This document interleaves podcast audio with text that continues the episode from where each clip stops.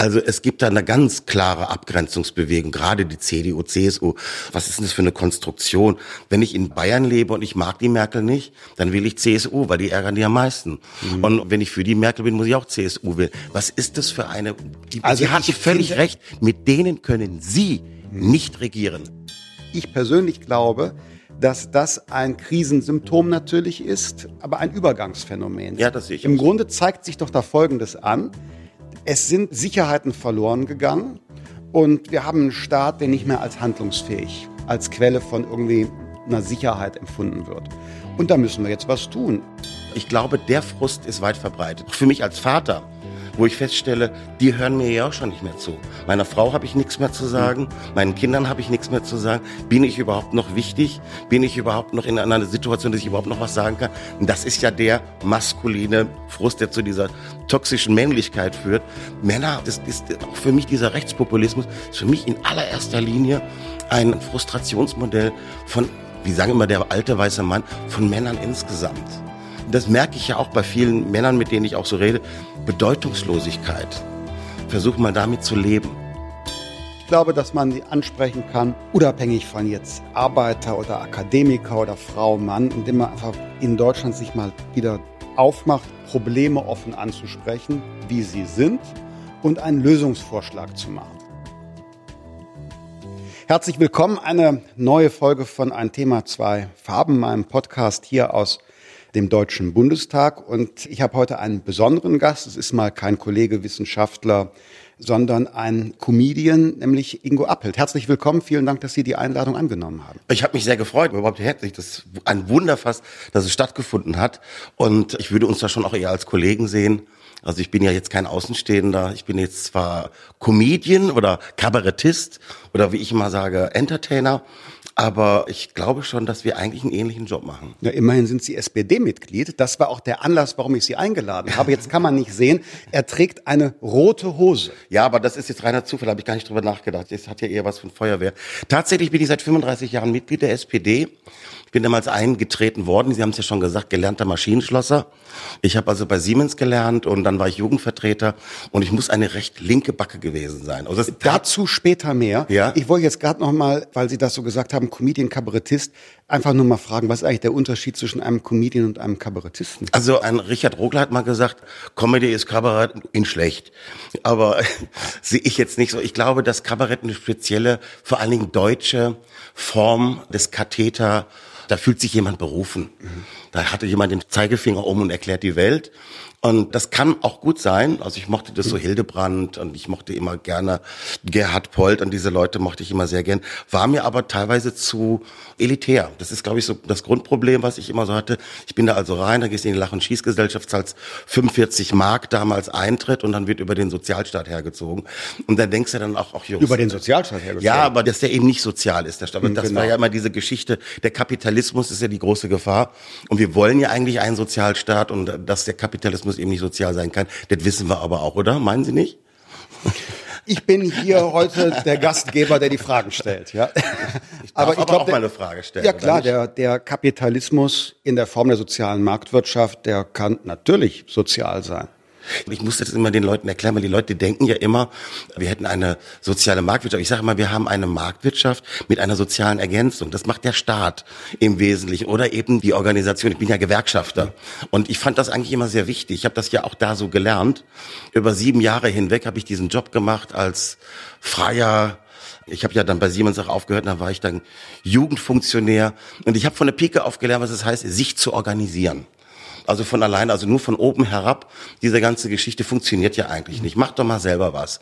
Und dann habe ich auch jahrelang im Osten gearbeitet. Das war wirklich witzig. 1990 Betriebsräteschulung und du sitzt dann mit den Ostdeutschen und die sagen, ja, wir haben jetzt ja, wollen jetzt ja äh, das voller geht. Und ich sage, ihr müsst jetzt mal Betriebsverfassungsgesetz, ihr müsst euch organisieren, also Gewerkschaften, bei oh, Gewerkschaft, wir hatten 40 Jahre lang Gewerkschaft, das wollen wir nicht mehr. Und dann hat er gesagt, wie sieht's denn aus mit Parteien? Auch Partei, wer in der Partei ist, ist ein Eine reicht, ja. Das ist wirklich, ich glaube, da haben wir alle ein Problem. Ich, sowohl ich als Gewerkschaft, ich sehe das ja auch, der DGB hat sich seit 1990 halbiert. Wir hatten damals 12 Millionen Mitglieder mit dem Osten, sind jetzt bei 6 Millionen Mitgliedern. Ich bin damals in die SPD eingetreten, hatten die 1,1 Millionen Mitglieder sind jetzt bei 430, 420.000.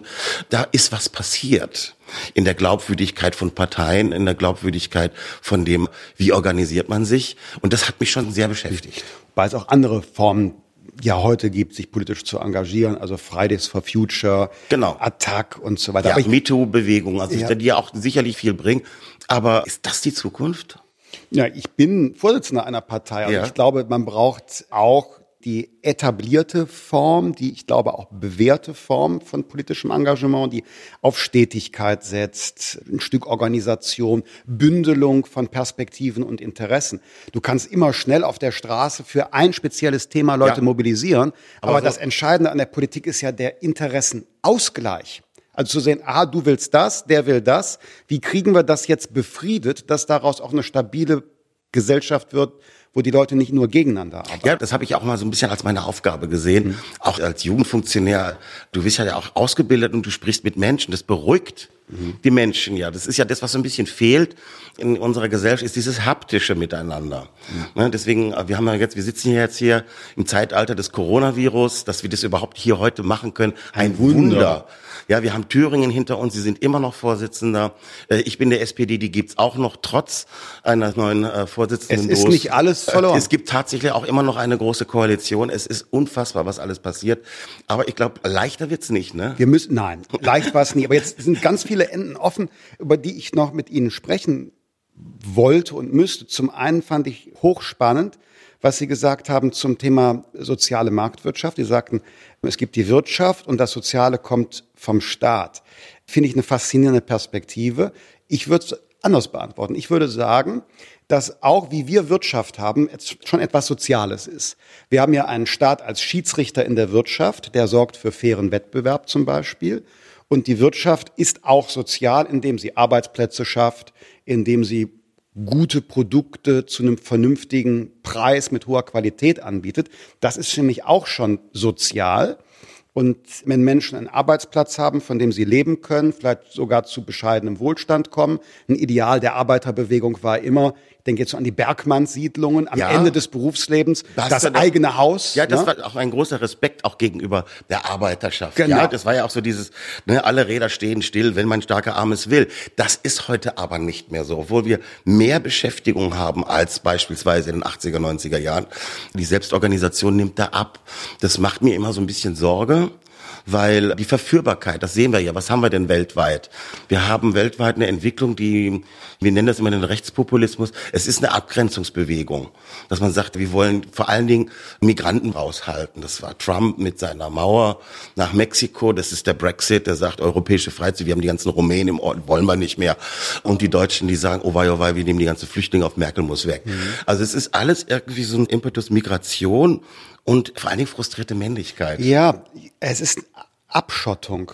Also wir wollen möglichst weg von dem globalisierten Weltmarkt, der setzt uns unter Druck, weil ja. die Chinesen machen das günstiger, also lieber Schotten dicht. Wir wollen keine anderen kulturellen Einflüsse, also da Schotten dicht. Auch innerhalb einer Gesellschaft. Ja. Ne, man schaut ja, also was soll dieses Gender-Zeug? Das hatten wir früher doch auch nicht. Ne? Ja, das ja. ist auch eine Form von Abschottung. Und äh, die Frage ist immer, wie viel Abgrenzung brauchen wir? Also ich habe immer das Gefühl, ich sehe uns Menschheit ja mal, wir sind sieben Milliarden, wir sind eine Zivilisation. So wahnsinnig viele Kulturen gibt's da eigentlich nicht. Und so wahnsinnig unterschiedlich ist das. Das sind teilweise, ich erinnere auch immer daran, dass wir, solange wir den Kalten Krieg hatten, waren wir den Russen sehr nah. Also lustigerweise wussten wir sehr viel, wir wussten genau, was passiert im Kreml. Ja, die haben sich gegenseitig beäugt und bewacht. Und jetzt ist es. Man weg. wusste auch, wo der Gegner ist. Man wusste, wo der Gegner einfach. ist. Es war ganz einfach. Es war wie beim Fußball. Da ist Borussia Dortmund und auf der anderen Seite ist Bayern München. Und das war sehr klar. Und in den Zeiten sind wir aufgewachsen mit einem klaren Feindbild, der Kommunismus. Also der Antikommunismus hat, glaube ich, den Westen insgesamt ganz gut zusammengehalten. Und der ist jetzt weg. Also ich erinnere mich auch immer daran, diese Herablassung, die wir auch dem Osten gegenüber, auch gerade Ostdeutschland.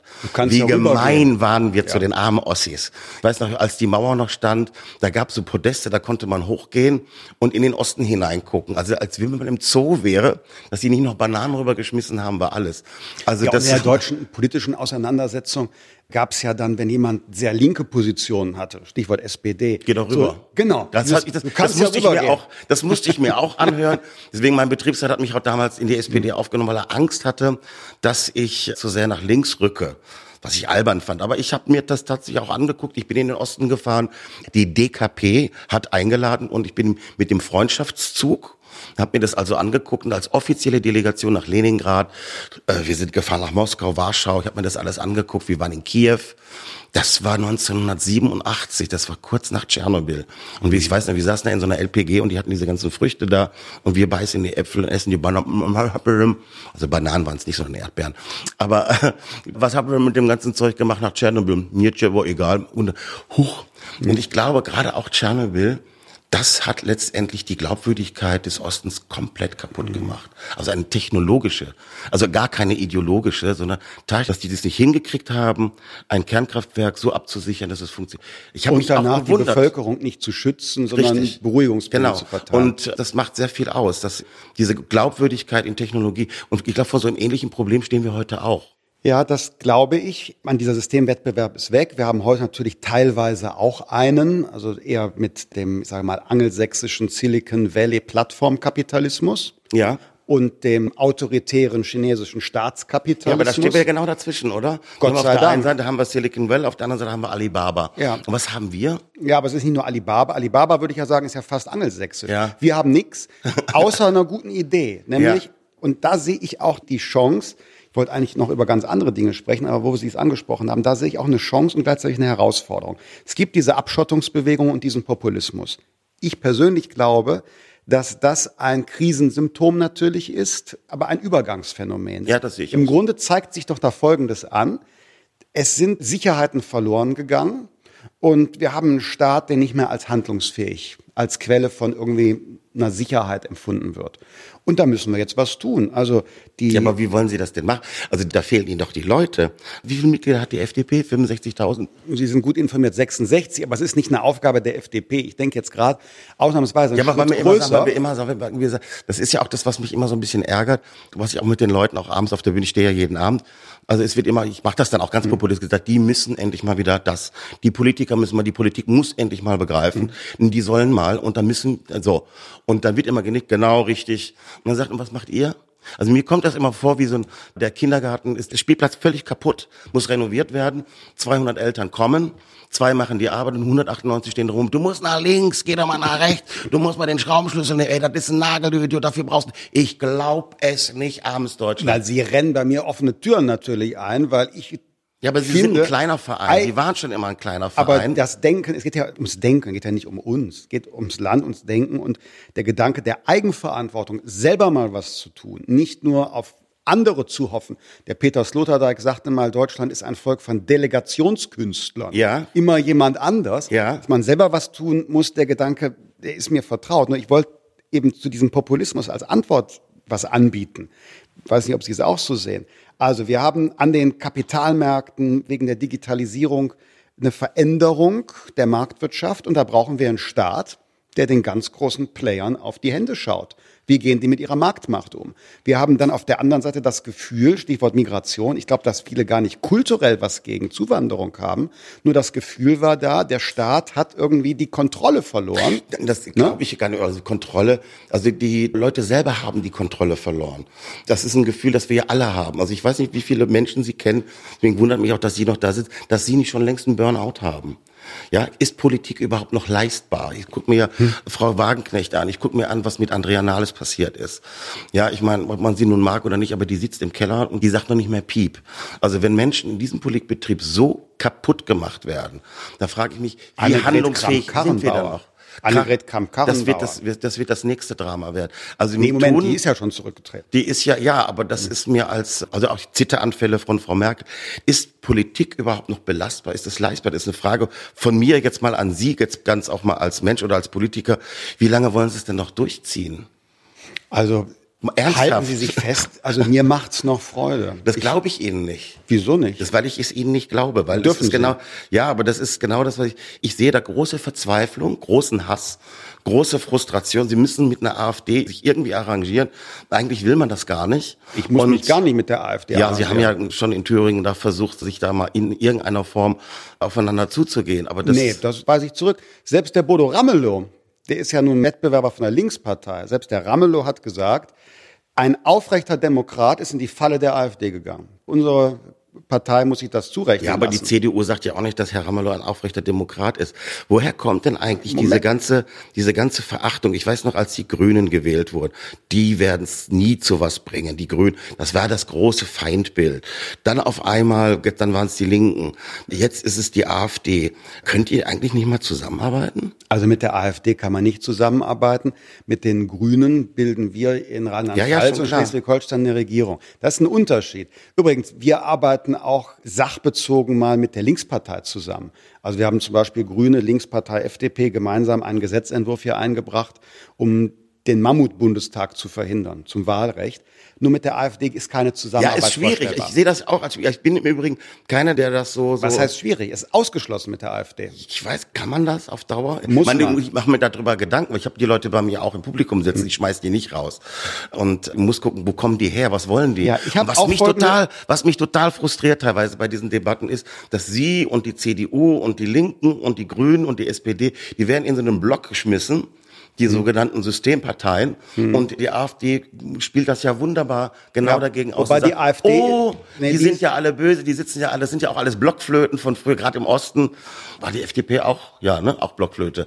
Und äh, ich halte das für schwierig, wenn die Leute nicht lernen, zusammenzuarbeiten. Ich habe da so ein schönes Beispiel, ich denke mal an Finnland.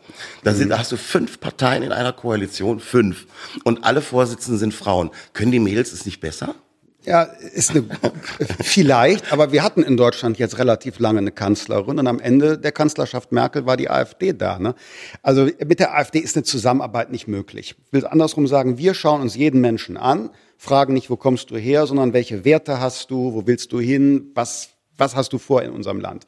Während die AfD denkt, Deutschland ist eine völkische Abstammungsgemeinschaft. Ja, das sagt die CSU aber doch im Prinzip auch. Nicht in der Form. Ich bin in Nein. Bayern aufgewachsen, Herr Lindner, also müssen Sie mir nichts erzählen, was ich da an Alltagsrassismus, also ich bin selber ausgegrenzt worden, weil ich aus dem Ruhrgebiet komme, ich war da der Neger, das sagen die auch noch. Also es gibt da eine ganz klare Abgrenzungsbewegung, gerade die CDU, CSU. Was ist denn das für eine Konstruktion? Wenn ich in Bayern lebe und ich mag die Merkel nicht, dann will ich CSU, weil die ärgern die am meisten. Mhm. Und wenn ich für die Merkel bin, muss ich auch CSU wählen. Was ist das für eine, die, Also Sie hatten völlig recht, mit denen können Sie nicht regieren. Also die AfD und die CSU kann man trotzdem nicht vergleichen, weil das würde die AfD verharmlosen. Ja, da gebe ich Ihnen auch recht, aber trotzdem, das Problem, was wir doch eigentlich haben, Aber es ist doch gut, dass Sie so auf die CSU eindreschen. Wissen Sie warum? Weil Sie sagten gerade eben mit Blick auf die Fünferkoalition mit den Frauen in Finnland, ich glaube, unser Problem in Deutschland ist nicht das, was Sie gesagt haben, ja, die sollen doch jetzt mal alle zusammenarbeiten. Ich glaube, ein großes Problem ist, dass die Leute das Gefühl haben, dass CDU und CSU und SPD und Grüne und FDP nicht mehr unterscheidbar sind. Deshalb Ja. musst du das ganz andere wählen. Ja, die Frage ist aber, was ist passiert? Ich halte das im Übrigen auch für einen großen Fehler, sowas wie eine große Koalition überhaupt zu machen, weil das Spiel ist kaputt. Früher war das Spiel SPD gegen CDU und wenn die einen Hü gesagt haben, die anderen Hot gesagt, ähnlich wie bei den Amerikanern, auch ähnlich wie in England. Du hast zwei große Parteien und da gab's dann immer diese, wie hieß die noch, FDP, dieser Pilotfisch der Politik, die sich überall irgendwo dran gehängt haben. Also sie haben ja mit dem Scheiß angefangen, die im Prinzip, dass eine Partei nicht mehr regieren kann und sie haben sich da draufgeschmissen und gesagt, machen wir mit. Dadurch wurde es ja verwässert. Sie Weiß waren also nicht, wir quasi haben- der erste Spalter. Ich weiß nicht, wir haben zumindest mit äh, als Pilotfisch mit 5,8 Prozent Ja, aber das ist doch klein. 1969 Ja. die sozialliberale Koalition begründet. Was ich im Übrigen gar nicht so schlecht fand. Also Weil die CDU, CDU hat ja gedacht damals, ja, die FDP nimmt schon uns. Ja. Und dann macht der Kiesinger weiter. Ja. Mm, mm, wurde Willy Brandt. Ja, und also da wurde dann auch dann so ein bisschen so dieses Bild, die gehen auch mit jedem ins Bett. Das ist ja die FDP, ne? Ja, das ist das gängige Klischee, aber das ist so geil austauschbar. Das finden Sie nicht? Ich finde es so geil austauschbar, weil erst, die gehen mit jedem ins Bett, das sind die Umfaller. Dann haben wir Jamaika nicht gemacht. Ja, dann heißt Und sie machen Feige. Genau. Ja, da ist, es ist doch eh so, oder? Sie können doch in der Politik eh machen, was sie wollen. Ist doch immer alles falsch. Immer falsch, immer falsch. Aber jetzt haben wir so viele offene Enden. Ich habe mir so viel mitgeschrieben, was ich eigentlich nur ansprechen Jetzt wollte. kommen sie durcheinander, jetzt kommen sie Und- durcheinander. Es Ja, weil ich, nee, weil sie sind ein Quell von Erkenntnissen. Aber ich wollte jetzt nochmal auf den Punkt Unterschiedlichkeit hin Ja. zwischen den unterschiedlichen Parteien, weil mir das auch ein Problem zu sein scheint, dass so eine Partei wie die AfD Zuspruch gewinnt. Und mir fiel das zuletzt auf im Jahresrückblick Ihres Kollegen Dieter Nuhr, den ja. ich hier im Friedrichstadtpalast im Publikum besucht habe. So, und dann erzählt der Dieter Nuhr so Sachen über Klima und Greta Thunberg und die Leute applaudieren frenetisch und lachen sich kaputt. Aber außer Dieter Nuhr macht es ernsthaft sich kritisch mit dem Thema auseinandersetzen? Keiner. Das stimmt nicht. Das machen sehr viele. Ich mache das. Jürgen von der Lippe macht das auch noch. Sie machen das noch. Aber der Unterschied ist, überwiegend sind es Comedians und Kabarettisten, die sagen, ja, dann sollen die Kinder doch einen dicken Pulli anziehen, weil wir drehen die Heizung wegen des Klimas. Ja, aber das ist das, der Punkt ist ja der, und das ist ja auch mein Job. Also das ist, glaube ich, auch Dieters Job. Wir sind eher Therapeuten als jetzt Aufklärer. Also Dieter sieht sich da vielleicht noch mal ein bisschen anders. Ich selber mache so eine Art Wuttherapie. Und ich merke das auch. Die Leute sind wütend, auch auf ihre Kinder. Die sagen, ja, sie haben recht, aber muss man sich von denen so anquatschen lassen. Du hast eine der privilegiertesten Generationen, die du je hattest. Und die erzählen dir hier was von Umwelt. Und gerade mit meinen Söhnen sicher, mhm. immer, ihr habt doch die Umwelt noch nie gesehen. Ihr habt die ganze Zeit dieses Gerät vor der Nase Kopfhörer auf, rennen durch die Stadt und ihr erzählt mir was von Umwelt. Ich fahre mit meinen Jungs nach London und fahre mit denen in der DAC. Das ist so eine Art Bus, der auch ist ein Amphibienfahrzeug tatsächlich, kann durch die Stadt fahren und fährt dann in die Themse rein. Geil.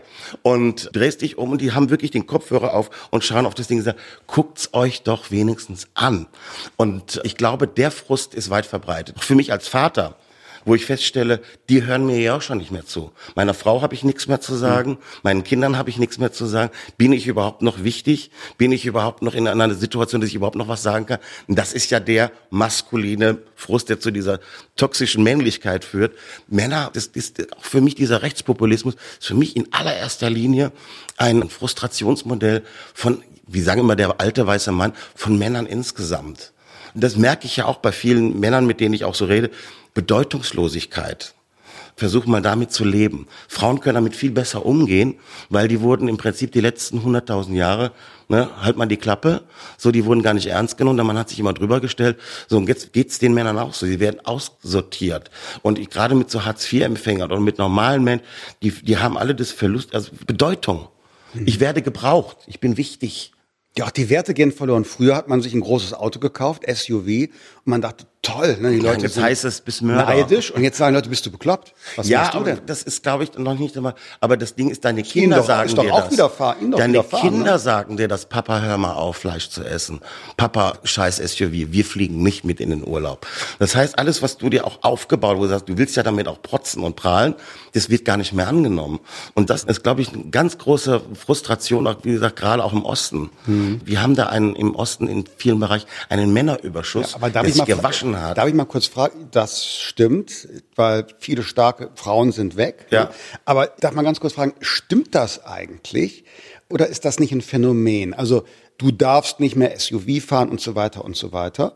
Das wird so eingeredet. Ja. Aber ist das die Realität, dass man wirklich im Alltag Leute hat, die sagen, fahr doch kein SUV mehr, weil ich sehe nur in der Zulassungsstatistik. Ja, ich habe auch einen. Keiner will angeblich damit was zu tun haben, Nein, aber ist, alle kaufen. Nein, es ist, ist wie mit Bildzeitung, hat ist, keiner Ja, genau, gelesen. hat früher auch keiner gelesen, habe nur wegen dem Sport da kaufe ich die Bildzeitung. Ja. Diese Doppelmoral, die haben wir ja alle. Das ist ja das Problem, glaube ich, von Menschen überhaupt, dass wir sehr viel reden und sehr wenig tun. Das ist ja auch das Problem, was wir in der Politik oder was ich so sehe, dieses Mitreden dürfen übers Internet, aber aktiv, es wird nicht nachgefragt, ob es auch stimmt. Also man hat auch diese Rechenschaftspflichten nicht, ich als Politiker normalerweise. Es kann alles behauptet werden ohne Quellennachweis. Ja. Und das ist eben das Problem. Das heißt, die Diskussion verschiebt sich in Richtung, äh, jeder darf mitmachen. Das heißt, wir haben, auch der Journalismus verliert, finde ich. Mhm. Also wenn ich das sehe, wo will ich denn einen guten Journalismus oder auch eine gute Politik haben, wenn ich dafür nicht bereit bin, Geld zu bezahlen. Da sind wir bei einem ganz wichtigen Punkt, dass gute Arbeit gut bezahlt werden muss. Da sind Sie mit Sicherheit ganz bei mir. Ja. Und ich sehe, dass politische Arbeit nicht honoriert wird, sondern degradiert, also gerade in der öffentlichen Meinung. Diese Blöden, die nehmen uns doch so. Der Satz ist immer, die nehmen uns alles weg. Die bereichern sich nur, die machen das nur alles für sich. Und das finde ich teilweise auch Politikern gegenüber eine Unverschämtheit. Das haben Sie ja eben schon mit Blick auf mich und andere gesagt. Also wie lange will man das überhaupt noch machen? Und Sie haben gar nicht geglaubt, als ich gesagt habe, mir macht es durchaus Freude, ja. unverändert. Aber trotzdem stelle ich eins fest, das hat sich verändert. Der Grad an Häme, Spott, Respektlosigkeit, bisweilen Verachtung und Hass ist viel größer geworden. Ist das so? Ja. Ich glaube, man hört ihn nur mehr. Wir sind ja alle immer ein bisschen scheiße drauf, sind wir alle. Es ist einfach geworden, Dinge zu tun, ohne dass man dafür bestraft. Im Gegenteil. Wenn ich mich früher in die Schule gestellt hätte, morgen bringe ich die ganze Klasse um, ich komme morgen mit einer Pumpgun und baller euch alle weg, dann würden sie sagen, Kollege, pass mal auf. Ja, dann würde er sofort in eine Form von sozialer Kontrolle eingreifen. Und heute gehe ich ins Internet und sage, ich mache morgen einen Anstand, hast 10.000 Leute, die sagen, jawohl, gut. Das merke ich ja bei mir auch. Wenn ich bei Facebook, wenn Leute mich gesehen haben, es ist mein Erleben tagtäglich ist, die Leute sind freundlich zu mir. Die begrüßen mich auf der Straße, sie geben mir die Hand. Ich werde in Wirklichkeit bevorzugt behandelt, ich bin privilegiert. Und die Leute lächeln und freuen sich, wenn sie mich sehen. Aber im Internet muss ich das Gefühl haben, permanent bedroht zu sein, permanent angegriffen zu sein. Und diese Unsicherheit, die macht was mit uns. Ja, ist genau mein Alltagserleben auch auf der Straße oder bei Veranstaltungen. Ganz anders. Meine Veranstaltungen sind voll und auf der Straße, auf dem Bahnsteig wollen die Leute ein Selfie machen. Genau. In den sozialen Medien und übrigens auch im Kabarett muss man den Eindruck haben, also ich bin der Gott sei bei uns und der Staatsfeind Nummer eins. Wer? Der ich, Lindner? Ich, ja klar. Ja, das sind sie gesagt, der Hurensohn habe ich neulich gelesen, ne? Nee, ja, das war Dietmar Hopp. Das da? Das war Dietmar Hopp, Hoffenheim. Okay. Da stand Hurensohn im Stadion. Ja. Das war auch was. Ja, ja aber das Aber damit kann ich leben. Aber es ist für mich eine Beobachtung, die ich habe. Da wollte ich eingangs eigentlich drauf hinaus. Ich habe tatsächlich das Gefühl, dass Kabarett in Deutschland sich teilweise entfernt hat vom Wunsch, auch ein Stück zu unterhalten und vom Humor und in manchen Teilen nur noch Agitation ist. Ich nenne einen Namen, Jan Böhmermann, da finde ich, jetzt bringe ich Sie in Verlegenheit, was über einen Kollegen zu sagen, müssen Sie nicht, aber da finde ich zum Beispiel nichts mehr witzig, sondern jetzt ist er sogar noch SPD-Mitglied geworden, finde ich nichts mehr witzig, sondern ich finde es einfach nur biestig mitunter. Und da frage ich mich also, auch noch mit Gebührenzahlergeldern. Ja, aber das ist grundsätzlich, haben wir immer das Problem, gerade Comedy und oder Kabarett, das sind auch nur Leute, die haben eine Meinung.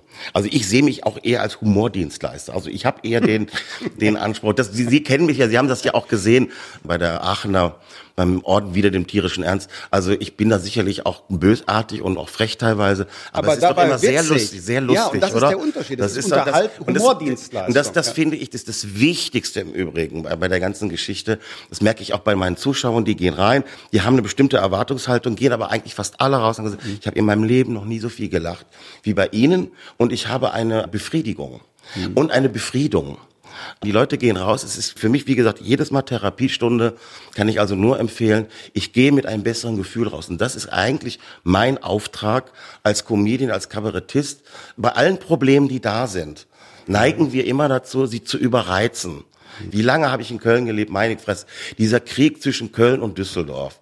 Oder der Kölner fährt auch nicht auf die andere Rheinseite. Wir grenzen uns in einer Art und Weise ab, die teilweise völlig unsinnig ist. Und mag ja Spaß machen.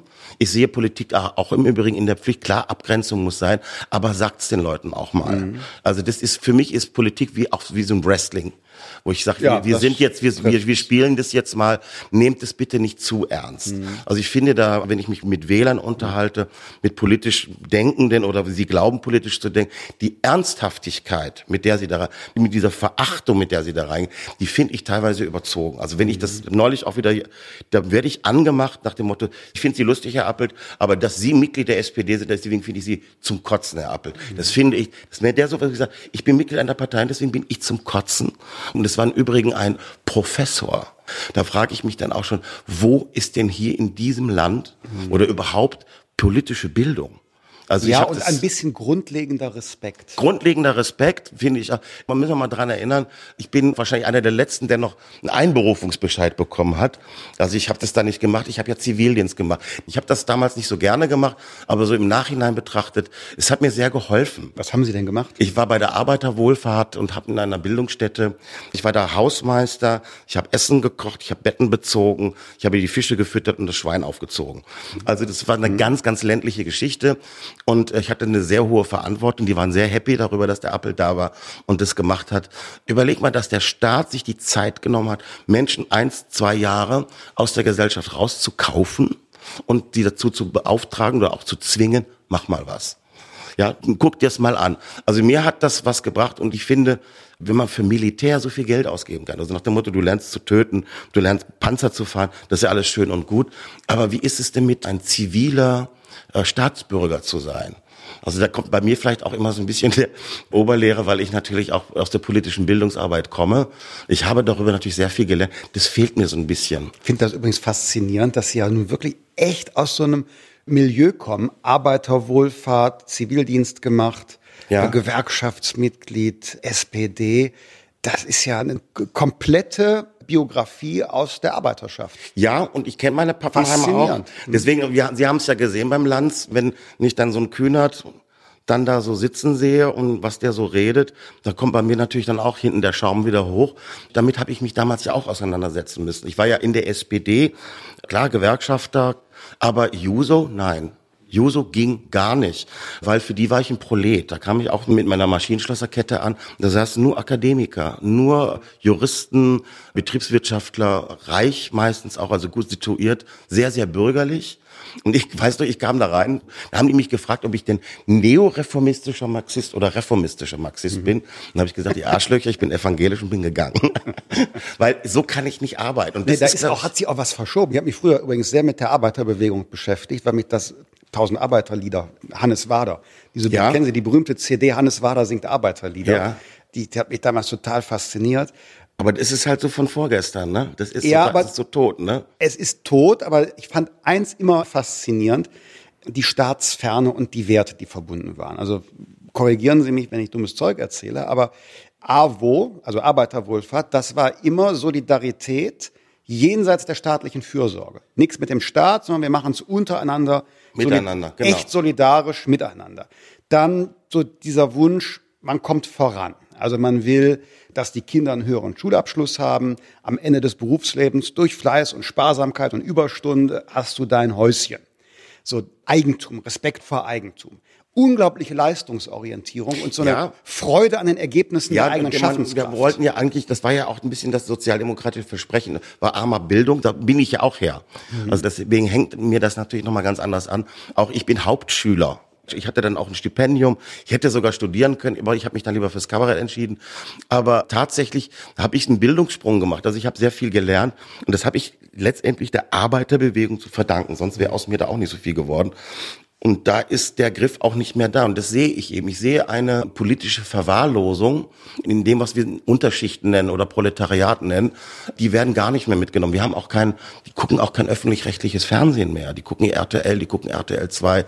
Da finden sie gar nicht mehr statt. Mhm. Also diese ganze allgemeine Bildung ist total weg. Also ich habe angefangen als Gewerkschaftlicher, als Arbeiter. Ich habe auf der Bühne gestanden. Ich habe 28 Politiker parodiert. 28. Wehner, Brandt, Roman Herzog, Gerhard Stoltenberg, Norbert Blüm, Helmut Kohl, Willy Brandt, Franz Josef Strauß. Jeder kannte diese Leute. Heute Jeder. nicht mehr. Heute, wenn ich sage Lindner, wer? Also das ist ein Riesenproblem. Lohnt sich auch für mich nicht, Lindner zu parodieren. Ja weil äh, lacht keiner. Kein, kein Publikum da, ja. Ja, weil die dann ja. auch sagen, guck, der Schmierlappen, was mhm. willst du denn mit dem? Wie soll man den imitieren?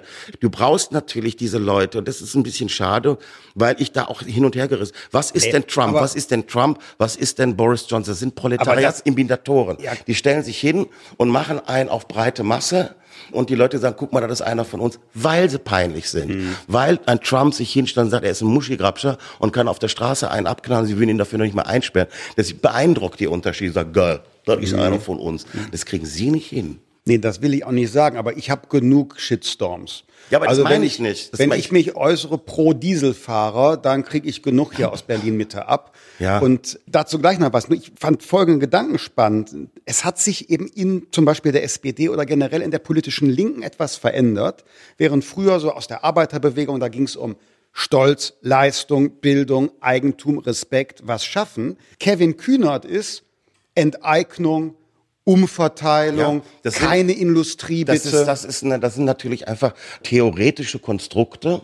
Die kenne ich ja natürlich auch. Aber die haben mit dem Leben der Leute nichts ja, zu tun. Ja, das ist auch, das war aber schon immer so. Juso darf man nicht vergessen. Das war immer mehr oder weniger die politische Hüpfburg der SPD. Ja? Also allein so eine Idee, du bist Juso bis zu deinem 35. Lebensjahr Also das heißt, solange du nicht 35 bist, darfst du sowieso nicht mitreden, dann bist du Kind. Olaf Scholz, der war auch mal Juso-Vorsitzender. Haben Sie den mal gehört, was der erzählt hat? Genau den gleichen. Also das ist wie marxistisch-leninistische Partei. Das ist totaler Stumpfsinn, fürchterlich. Also das ist ja keine Realistik, sondern das ist so ein, da spielen wir jetzt mal Politik.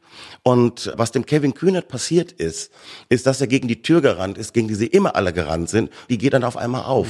Auf einmal ist da niemand mehr, der dagegenhalten kann. Mhm. Also, dass Kevin Kühnert so viel Macht in der SPD hat, hat nichts mit der Stärke von Kevin mhm. Kühnert zu tun, sondern mit der Schwäche des Resthaufens quasi. Mhm. Die kippen da weg. Ist das bei Ihnen ähnlich? Das von den Julis hört man nicht viel, aber ja, also ich höre regelmäßig von denen. Ja, Sie, ne? ja, ich jetzt Und, nicht. Ja, jetzt ist es auch jetzt die FDP insgesamt keine Massenorganisation. Ja, das diplomatisch ist, ist das, sagen. Woher nehmen Sie denn dann Ihre Berechtigung eigentlich, wenn es nicht Mitglieder sind? Sind äh, das, Wähler. Sind das, Wähler. Ja, es gibt so, gibt nur so die Wahlen, Wähler, ne? ja, es gibt ja. Wahlen und Abstimmungen. Ja in Deutschland. Was ich ja für überschätzt halte. Ne? Ja, wie Carola Rakete, die will das auch per Losentscheid alles Nein, nein, nicht, nicht per Los. Zum Beispiel, ich bin ja Mitglied der SPD und Wähler der SPD. Mhm. Und ich halte meine ja. Mitgliedschaft für höherwertig als die Wahlen. Die Wahlen ist wie eine Produktbewertung, ja. mhm. ne, aber die Mitgliedschaft ist kaufen. Das heißt, es mhm. ist das Abo. Und das ist mir persönlich immer sehr, sehr wichtig. Das ist das, was ich vorhin schon gesagt stimm habe. Ihnen, stimme Ihnen voll ne, zu. wenn ich, man hat auch mehr Rechte dadurch, wenn man innerhalb einer Partei Absolut. Kandidaten oder, oder wenn ich ein Spiegel-Abo habe. Mhm. Ja, dann helfe ich auch einem Journalismus, weil wenn wir das alles nur noch über Facebook und sonst wo, wenn das alles nichts mehr kosten darf und das alles so mhm. schnell wird, mhm. dann lässt die Qualität zwangsläufig nach. Das erleben wir. Und ich möchte einen guten Journalismus haben. Deswegen bin ich auch für öffentlich-rechtlich. Ja, das ist zwar immer, wozu denn? Ich stream doch nur. Ja, ich bin auch für öffentlich-rechtlich. Aber es ist Modell ein BBC. Ja, ja, aber ich brauche, das muss als Standbein, aber ja. ich muss das den Leuten verkaufen können. Und ich glaube, dass wir ein riesengroßes Vermittlungsproblem haben. Den Leuten also wirklich einfachste Dinge zu erklären. Wozu öffentlich-rechtlich? Ich finde, die allermeisten Leute, die ich treffe, anders als Sie, relativ gut informiert. Ja, aber ich, Sie leben auch in so einer Blase drin. ich fahre Taxi und fahre Bahn und ja. spreche dann. Da sind Sie Leuten. schon mit den Proleten unterwegs, das stimmt. Nee, ich, ich nenne das gar nicht Prolet, weil, weil äh, jemand, der Taxifahrer zum Beispiel, ich fahre hier in Berlin ja. unglaublich viel Taxi. Das sind aber alles Akademiker, kein, kein, das wissen Sie auch, ne? Nee, das sind viele Migranten. ja. ja, ich weiß, was Sie sagen wollen, ne? Äh, Joschka Fischer und so weiter, früher Taxifahrer. Aber es hat einen ernsten Kern. Das sind Leute, die sind extrem fleißig, verdienen relativ wenig. Ja und fühlen sich vielfach von der Politik, insbesondere von denen, die vorgeben, deren Interessen zu vertreten, nicht abgeholt. Ja. Also insbesondere von der politischen Linken. Bei der FDP sagt man, ja klar, Partei der Reichen und so weiter. Alte, den, alte Klischees. Den, den Anspruch hat man. Das ist ja? aber tatsächlich, und ich verstehe das auch, also wir haben tatsächlich in Deutschland keine Arbeiterpartei mehr. Also die SPD ist definitiv keine Arbeiterpartei mehr, weil die Identifikation nicht mehr da ist und auch das Spielchen zu hart war. Also auch gerade Hartz IV ja, das hat der Schröder eigentlich ganz schlau eingefädelt. Das hat dazu geführt, dass eigentlich die gesamte Arbeiterschaft sich davon bedroht fühlt indirekt oder direkt, völlig egal. Verlustangst, ne? Verlustangst, aber einfach, durch. einfach auch mal dieses unter Generalverdacht zu stehen, mhm. ein Arschloch zu sein. Mhm. Einfach unter Generalverdacht zu stehen, ein Schmarotzer zu sein. Und die haben das damals auch so genannt. Ich weiß, was Clement und so über Leute, die damals arbeitslos, wir hatten fünf Millionen Arbeitslose in Deutschland. Jetzt haben wir sechs Millionen Hartz-IV-Empfänger. Was ist jetzt besser geworden? Es wird weniger ausgegeben, aber ich habe eine es wird gar nicht weniger ausgegeben. Es wird gar nicht weniger, das ist, ist tatsächlich so. Es, es wird sogar eigentlich sogar mehr, mehr ausgegeben. Ist kein Sozialabbau ja, und, und das, wo wir mehr Beschäftigung haben. Ja. Lustigerweise haben wir mehr Beschäftigung. Das heißt, wir haben die Kassen da gar nicht wirklich entlastet. Der Sozialstaat wächst, was für mich nicht unbedingt ein Zeichen ist. Dass er funktioniert. Dass ich, dass ich, ich finde es nicht so wahnsinnig gut, weil ähm, das zeigt eigentlich, dass man immer mehr Feuerwehrmann sein muss als Politiker, ja. anstatt wirklich, weil ich bin immer gerne für selbstorganisierende Strukturen. Ich möchte eigentlich, dass ein Staat eigentlich gar keine Polizei braucht, mhm. sondern einfach nicht klaut. Ja, genau. Und wenn der Staat oder die Gesellschaft, die Wirtschaft sozial ist, und immer sozialer wird durch Bildung und so weiter, dann müsste man eigentlich ja immer weniger für soziale, in Anführungsstrichen, Reparaturen ausgeben. Ja, ja, eben. Aber ich wollte nochmal zu diesen Bedürfnissen, weil für mich scheint da so ein Missverständnis zu sein, weshalb ich auch mal gesagt habe, also wir sind jetzt eine Partei, die sich um Arbeiter kümmern will. Aus folgendem Grund.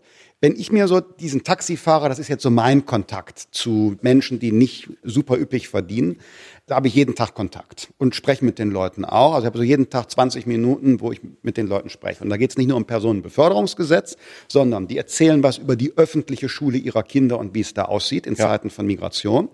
Die erzählen mir, was sie eigentlich so an Sozialabgaben und meistens nicht steuern, das ist ja nur ein kleiner Teil, zahlen müssen. Dann sagen die, wie sie sich kujoniert fühlen durch die Politik gegen das Auto und dass sie eigentlich einen Traum haben. Eigentlich möchten sie in Kleinmachnow vor den Toren von Berlin mal irgendwann eine, eine Wohnung haben, haben, eine kleine Hütte haben. Ganz schwierig, weil man zahlt ja so viel Grunderwerbsteuer, bla bla bla. So, und die lesen dann was in der Zeitung oder schauen im Fernsehen oder hören im Radio. Es geht nur um da eine Subvention und hier machen wir das Autofahren teurer, da soll man Flugscham haben und Migration, Probleme mit der Integration im Alltag, die gibt's ja eigentlich gar nicht. Wenn man die anspricht, dann ja, ist man ist, direkt aber ganz das, das kennen wir ja jetzt nur in- und auswendig. Das hat ja noch was damit zu tun, dass sich der politische Betrieb mehr so an der Oberschicht orientiert oder der Mittelschicht, weil sie da leben, weil sie da ihre Kinder haben. Ich brauche nur nach Hause zu gehen, um mit meiner Schwester zum Beispiel zu reden, die halt bei Danone gearbeitet, also überhaupt in meiner Familie. Das ist eher alles Arbeiter, die fühlen sich von niemandem mehr wirklich. Die sagen sofort, die sagen die AfD, weil die fühlen sich natürlich natürlich völlig zu Recht auch von Migration bedroht. Ich kenne das auch. Ich bin bei Siemens, das war dramatisch, da die hatten einen Ausländereinstellungsstopp. 1982, wo ich auch gedacht habe, das kann ja wohl nicht wahr sein. Und habe da meinem Betriebsrat auch gesagt, wir haben die noch nicht mal in der Ausbildung. Und ähm, ja, so lange deutsche Arbeiter. Also die haben das Gefühl gehabt, dass Arbeiter von Migration bedroht sind, weil Siemens hat das auch immer gemacht, mhm. dass die Migranten oder in dem Fall waren es teilweise einfach nur Russen oder Türken, die wurden einfach so in den Betrieb reingesetzt, dass die als Konkurrenten, mhm. als Streikbrecher, die halt die Löhne kaputt machen halt auch. Mhm. Deswegen sind zum Beispiel auch äh, schwedische oder auch finnische Gewerkschaften, die sind sehr darauf erpicht, dass äh, Migranten nicht als Lohndumper eingesetzt mhm. werden. Und deswegen sind die gar nicht so in Anführungszeichen ausländerfreundlich, wie man das für Anführungszeichen Glaubt. Linken mhm. wahrnimmt. Also links ist nicht so, wie das, den kommen wir da wieder, das was Kühnert und Konsorten als links, das ist so linksbürgerlich. Mhm. Aber die Arbeiterschaft, so wie ich sie kenne, die ist nicht links. Ne, also wenn nur Arbeiter in Sachsen gewählt hätten und wenn nur die männlichen Arbeiter, dann hätte die AfD eine absolute Mehrheit. Mhm. Also die sind überwiegend anders gestrickt. Ich habe das auch schon öfter gesagt. Das ist eine ganz große Angst vor dem Fremden, eine ganz große Angst vor dem Ausland. Wie gehe ich damit um, gerade in der mhm. Arbeiterschaft? Und da gibt es eigentlich keine Partei, die sie ernst nimmt, sondern da gibt es so eine AfD, die sagt Ausländer raus und das ist der erste, der schamloseste Reflex, der da quasi genommen wird und da greifen die halt als erstes nach. Mhm. Die anderen lassen uns ja alle hängen. Die schicken ihre Kinder auf Eliteschulen und wir haben mal unsere Kinder auf der Hauptschule. Und ich habe vor zwei Jahren ein Hauptschulprojekt gemacht, ja, es ist in Köln so, wenn du da in eine Hauptschule in eine Klasse reingehst, da sitzen da 15-Jährige, das heißt, dann such den Deutschen. Da war einer Deutsch und das war ein Italiener. Meine Fresse. Es ist so. Mhm. Und der, der Gastarbeiter, wie man früher sagte, äh, der war eigentlich ja akzeptiert. Äh, ja, es ist immer, oder? es ist immer ein Problem. Also das ist ja immer eine Frage des Deals.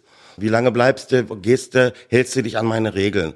Das da ist der Punkt. Ich glaube, dass viele Leute heute das Gefühl haben, sie arbeiten hart ja. und dann kommen Leute rein und die bekommen ja nur Sozialleistungen. Ich bezahle dafür, dass die hier hinkommen und die arbeiten ja gar nicht. Ja, aber da ist Aufklärungsarbeit. Ja, es ist immer das Problem, der Ausländer nimmt uns die Arbeit weg oder er ist zu faul zum Arbeiten. Also immer mhm. beides. Das Problem bei der Arbeiterschaft ist einfach, die wissen gar nicht, kann ich dem überhaupt irgendwas sagen? Also man hört mhm. ja, wir überlassen es ja auch leider der Arbeiterschaft, sich selbst zu organisieren. Also wenn wir Migrationskultur haben wollen, wer unterstützt das denn? Ne? Also wie gesagt, wir haben es da leicht.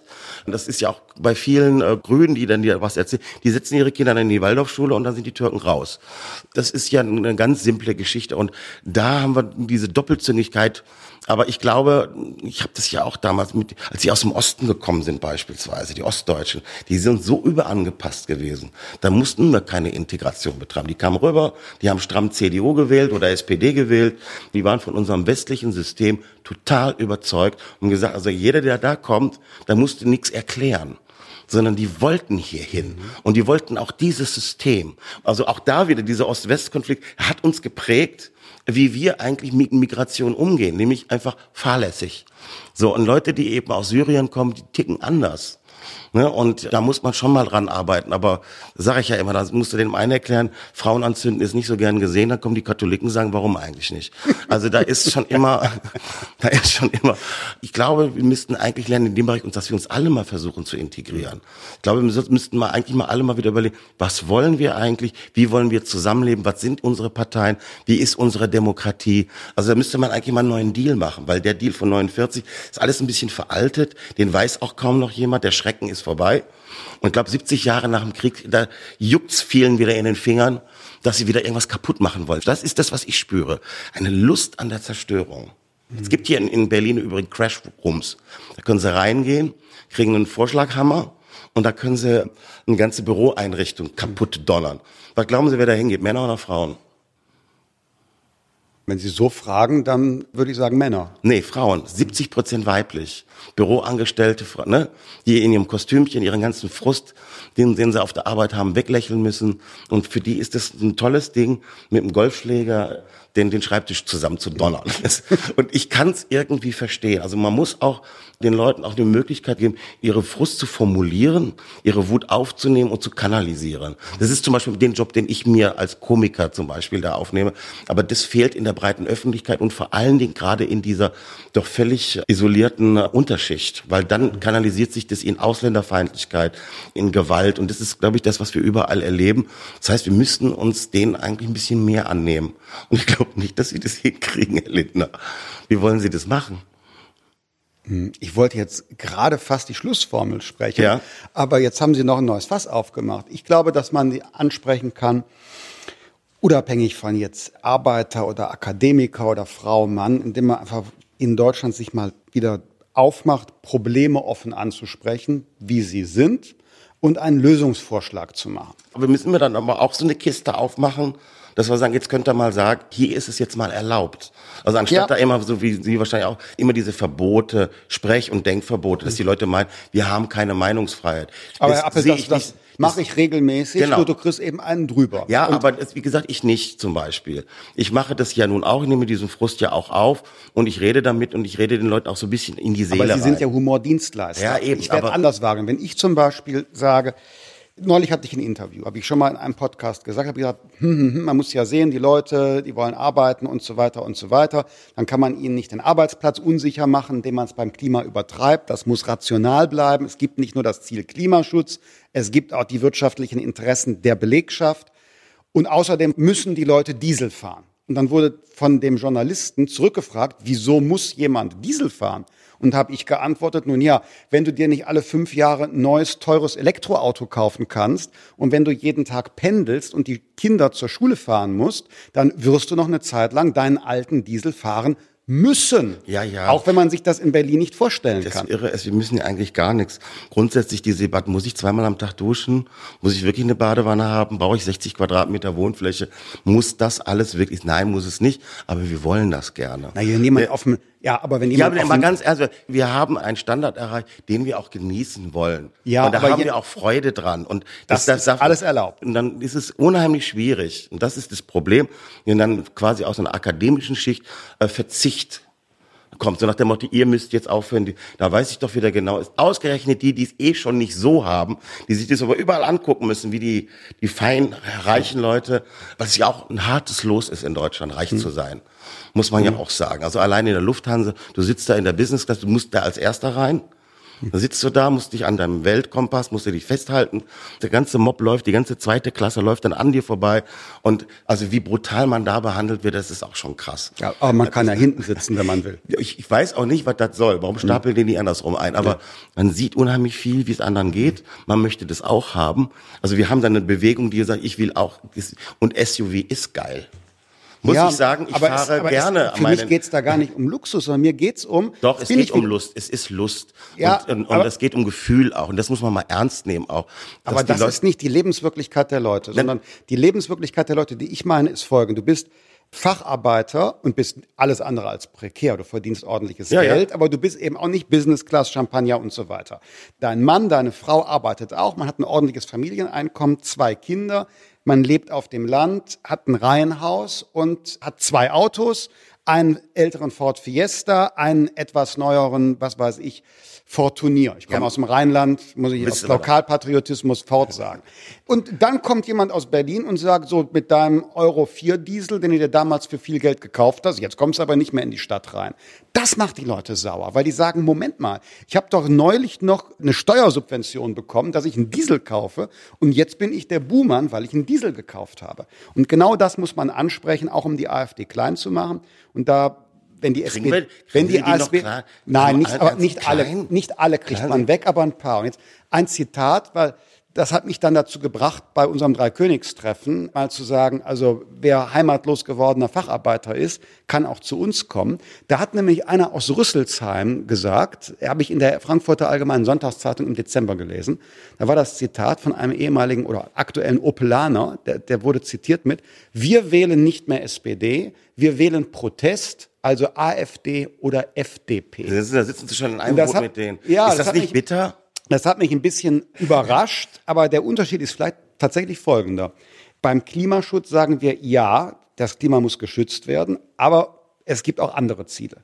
Bei der Migration sagen wir, Rassismus mit uns nicht, wir schauen uns jeden Einzelnen an, aber es muss eine Kontrolle aber geben. dieses Ja, aber ist doch immer genau da, wo man sagt, das ist doch immer der Drecksack. Immer jeder, der sagt, nicht. ja, müssen wir aber. Ich würde das ist sagen, doch dann, das ist, glaube ich, nicht so, das ist überhaupt nicht meine Philosophie, mit den Leuten umzugehen, und grundsätzlich erstmal zuhören, ne? erstmal mit denen, überhaupt sie auch mal reden zu lassen. Das entspannt viele Leute, warte mal so lange, bis sie sich selber widersprechen. Weil, mhm. ähm, wir sehen das, gerade so Klimawandel ist ein abstraktes Problem. Wir sehen das jetzt am Coronavirus. Da geht auf einmal alles. Da hast du eine direkte Umsetzung. Da wird sofort, was das mit unserer Wirtschaft macht, was das mit unserem äh, Leben eigentlich macht, welche Bereitschaft da auch in der Politik da ist, dann auf einmal Geld auszugeben. Die Leute werden in Quarantäne geschickt, was da passiert, völlig irre. Und im Umweltschutz passiert das natürlich nicht, weil das zu weit weg ist für die Leute. Und mal gucken, was passiert, wenn dann wirklich die äh, Migration dann wieder anzieht, weil wir erleben es ja jetzt schon. Mhm. Äh, das ist, wenn der Umweltschutz nicht, ich habe ja immer das Gefühl, manchmal diese Friday for Future, die wollen eigentlich Migration verhindern, indem sie sagen, wir machen einen aktiven Umweltschutz, dann kommen die nicht. Vielleicht ist es besser, wir bereiten uns darauf vor, dass da noch mehr kommen werden. Und wie schaffen wir das?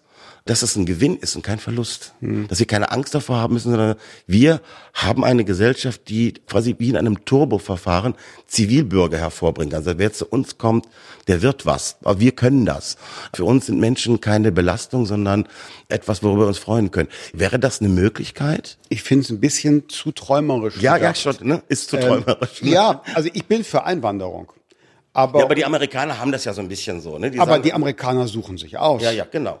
Und man, wir wollen uns nicht alle aussuchen, weil wir nehmen ja auch humanitär auf in Deutschland. Ja. Aber mein Wort dafür ist Kontrolle. Du musst wissen, wer kommt.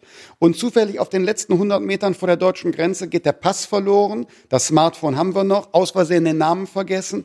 Das regt mich zumindest auf. Also ich will eine weltoffene, tolerante Gesellschaft ohne Rassismus, aber man muss wissen, wer kommt. Aber wir haben doch Rassismus. Was machen ja. wir denn mit dem? Widersprechen. Ja, aber das funktioniert ja nicht. Ich Sie haben eben die Frage aufgeworfen, ob man nicht vielleicht sogar doch mit der AfD was zusammen machen soll. Nein, und Sie haben gerade gesagt, das Ja aber gefällt Ihnen nicht. Und toll, dass Sie mit so einem Unterschied enden auch, weil ich finde, genau in der Mitte zwischen den Extrempunkten fühle ich mich am wohlsten. Die einen sagen, Klimawandel findet nicht statt, die anderen sagen, ja. Klimanotstand. Die einen sagen Grenze zu, die anderen sagen Grenze für alle auf. auf. Ja, ja. Und ich finde irgendwo dazwischen. Ja, ja. Also vor allen Dingen, weil die Widersprüchlichkeit ist ja in uns einfach nur mal da. Das ist ja bei allen so. Und damit muss man halt auch ein bisschen spielen. Und das wäre schön und das würde ich mir wünschen, dass man da einfach versucht, miteinander zu reden und offener zu sein. Weil das ist ja das, was wir insgesamt erleben. Wenn du Veganer bist, ist ja gleich militant. Ja, du, du willst vor allen Dingen andere überzeugen. Ich kann Soll doch jeder Veganer sein. Ja, aber wissen Sie, was ich früher gemacht habe? Als ich früher Kabarett gemacht habe, wie es dann noch so hieß. Ich habe in München angefangen. Da stand ich auf der Bühne und habe zweieinhalb Stunden gespielt. Also und habe auch relativ viel provoziert und so. Das waren 400 Leute, die ja. sagten. Und ich habe mich dann hinterher zu den Zuschauern hineingesetzt und dann ging das noch mal zwei Stunden. Das kann, das kann man so nicht machen, so kann man mit dem Papst nicht umgehen. Doch, genau, so muss man das machen. Also du sagst, die haben sich gestritten und man hat sich unterhalten und man ist nach Hause gegangen und es war geil. Also, mhm. und das gibt's heute nicht mehr, Streitkultur. Mhm. Also ich sehe das ja auch bei meinen Jungs, die setzen WhatsApp-Nachrichten ab, also die senden nur, empfangen Entweder später oder gar nicht. Absolut, das Und, ist meine äh, Erfahrung. Das ist absolut meine Erfahrung mit leider Fridays for Future. Leider. Meine Frau Luisa Neubauer saß hier auch, mit der habe ich diskutiert, aber ich habe mehrfach Begegnungen vor Ort in Veranstaltungen gehabt. Uni-Hörsaal, tausend Leute und mit mir diskutieren. Plötzlich kommen Aktivisten rein, legen sich hin, machen ein Die-In. Ja, so, okay, wunderbar. Haben die das fünf Minuten gemacht und dann habe ich gesagt, so jetzt wartet mal, aber hier, ihr habt jetzt hier eine Aktion gemacht. Hier ist das Mikro. Jetzt habt ihr auch mal 15 Minuten Redezeit und dann antworte ich darauf. Wir könnten nicht nur protestieren, jetzt müssen wir diskutieren. Was machen die? Die sind einfach abgezogen. Na ja, klar. Die wollten gar nicht streiten. Können sie ja auch gar nicht. Also das ist das, das lernen sie aber. Gerade auch Ende Gelände, wenn ich mir das angucke, wie weiblich dominiert das ist. Das sind ja vor allen Dingen akademische Jünger, wirklich auch tolle Frauen teilweise, wo du denkst, aus denen wird mal richtig was. Also da wird es wirklich so eine Bewegung geben, die sehr stark weiblich, sehr gebildet und auch sehr fundiert. Also die sind im Moment noch ein bisschen, wo ich sage, ja, das ist alles nur sehr oberflächlich, aber das entwickelt sich noch. Das müssen sie ja auch lernen. Das müssen wir ihnen ja auch genehmigen und auch zugestehen, dass das äh, nicht von heute auf morgen alles geändert werden kann. Also das ist doch das, was sie lernen müssen. Wir feiern uns da auch nicht, aber wir, hatten, wir waren doch damals auf der Straße gegen den äh, sauren Regen, wissen Sie noch, Waldsterben, Ja, da war Waldsterben, war Waldsterben. Ich, war ich noch im Kindergarten. Da waren sie noch ein Kinder. Also ich war damals schon auf der Straße mit Konstantin Wecker. Immer wieder Waldsterben, immer wieder Waldsterben. Ne, das war wirklich das große Thema. Ey, Wir haben den Schwefeldioxid aus der Luft in den letzten 30 Jahren also um 98 Prozent gesenkt. Ozonloch. Ozonloch. Wahnsinn. So, also es geht Und deshalb keine Panik. Ja, ja. Ich glaube, die größte Gefahr, die wir eigentlich haben, das ist nicht unbedingt der Klimawandel, sondern die digitale Revolution ist die größte Gefahr, sehe ich.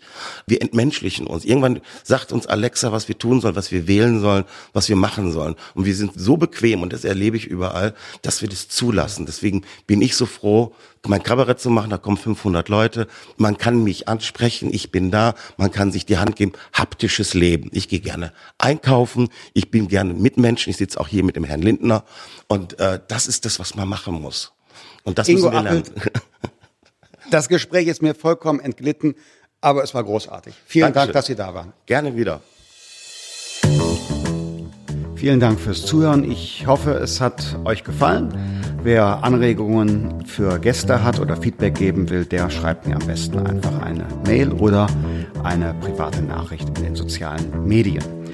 Diesen Podcast kann man abonnieren bei iTunes, Spotify, Deezer und überall, wo es Podcasts gibt. Auf Wiederhören.